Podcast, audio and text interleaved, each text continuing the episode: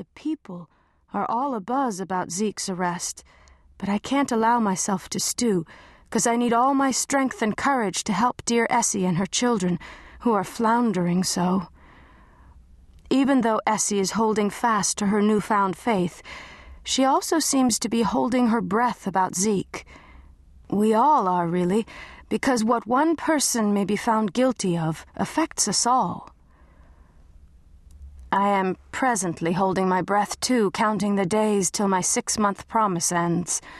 Then I can pick up where I left off with easel and paintbrush, even though my first responsibility is being a mother's helper to my dear friend. So for now, I keep myself busy, redding up for Essie, along with the filthy chore of slopping Zeke's hogs.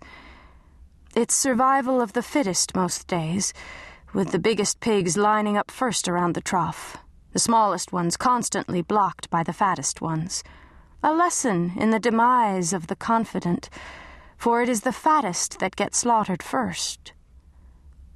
In addition to that, I manage to put in two days each week at my Ronk cousins, who have clearly upped their fervor for witnessing since Essie's shunning from the people and since I left home to stay with her. Irvin and Julia see me as another lost soul ripe for the picking, as does Essie. No doubt about that. As for Ben Martin, someone came along and snatched up the job at the harness shop, freeing Ben to leave for his home in Kentucky, according to Julia. She says her husband Irvin plans to keep in touch with him.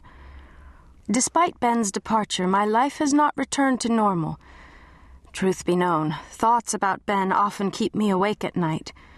Daydreams distract me too, images I tend to will into existence by my forbidden yearnings, intermixed as they are with my sadness at having sent Ben away.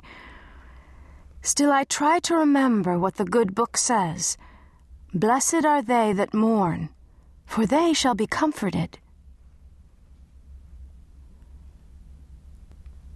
From Romans chapter 8, verse 33 Who shall lay anything to the charge of God's elect?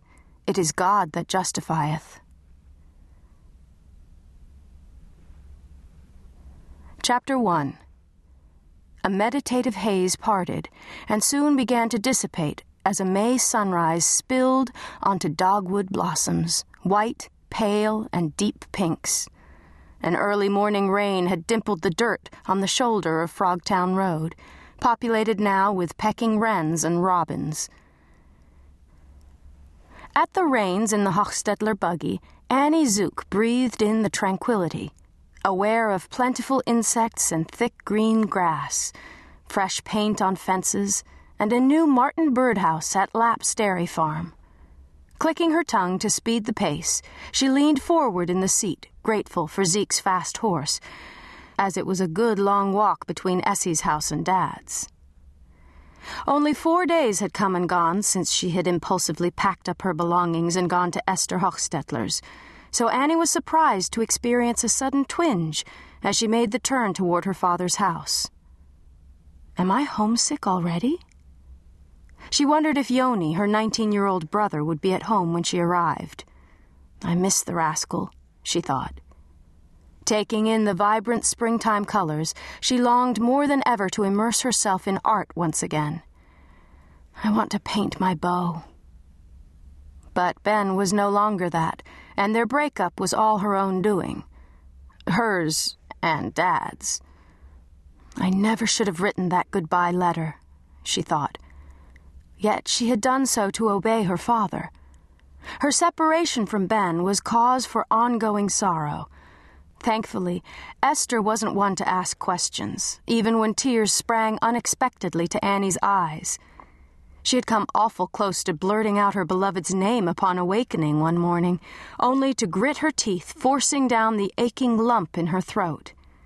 Speaking his name, even in the private space of her room away from home, would not have hurt a thing.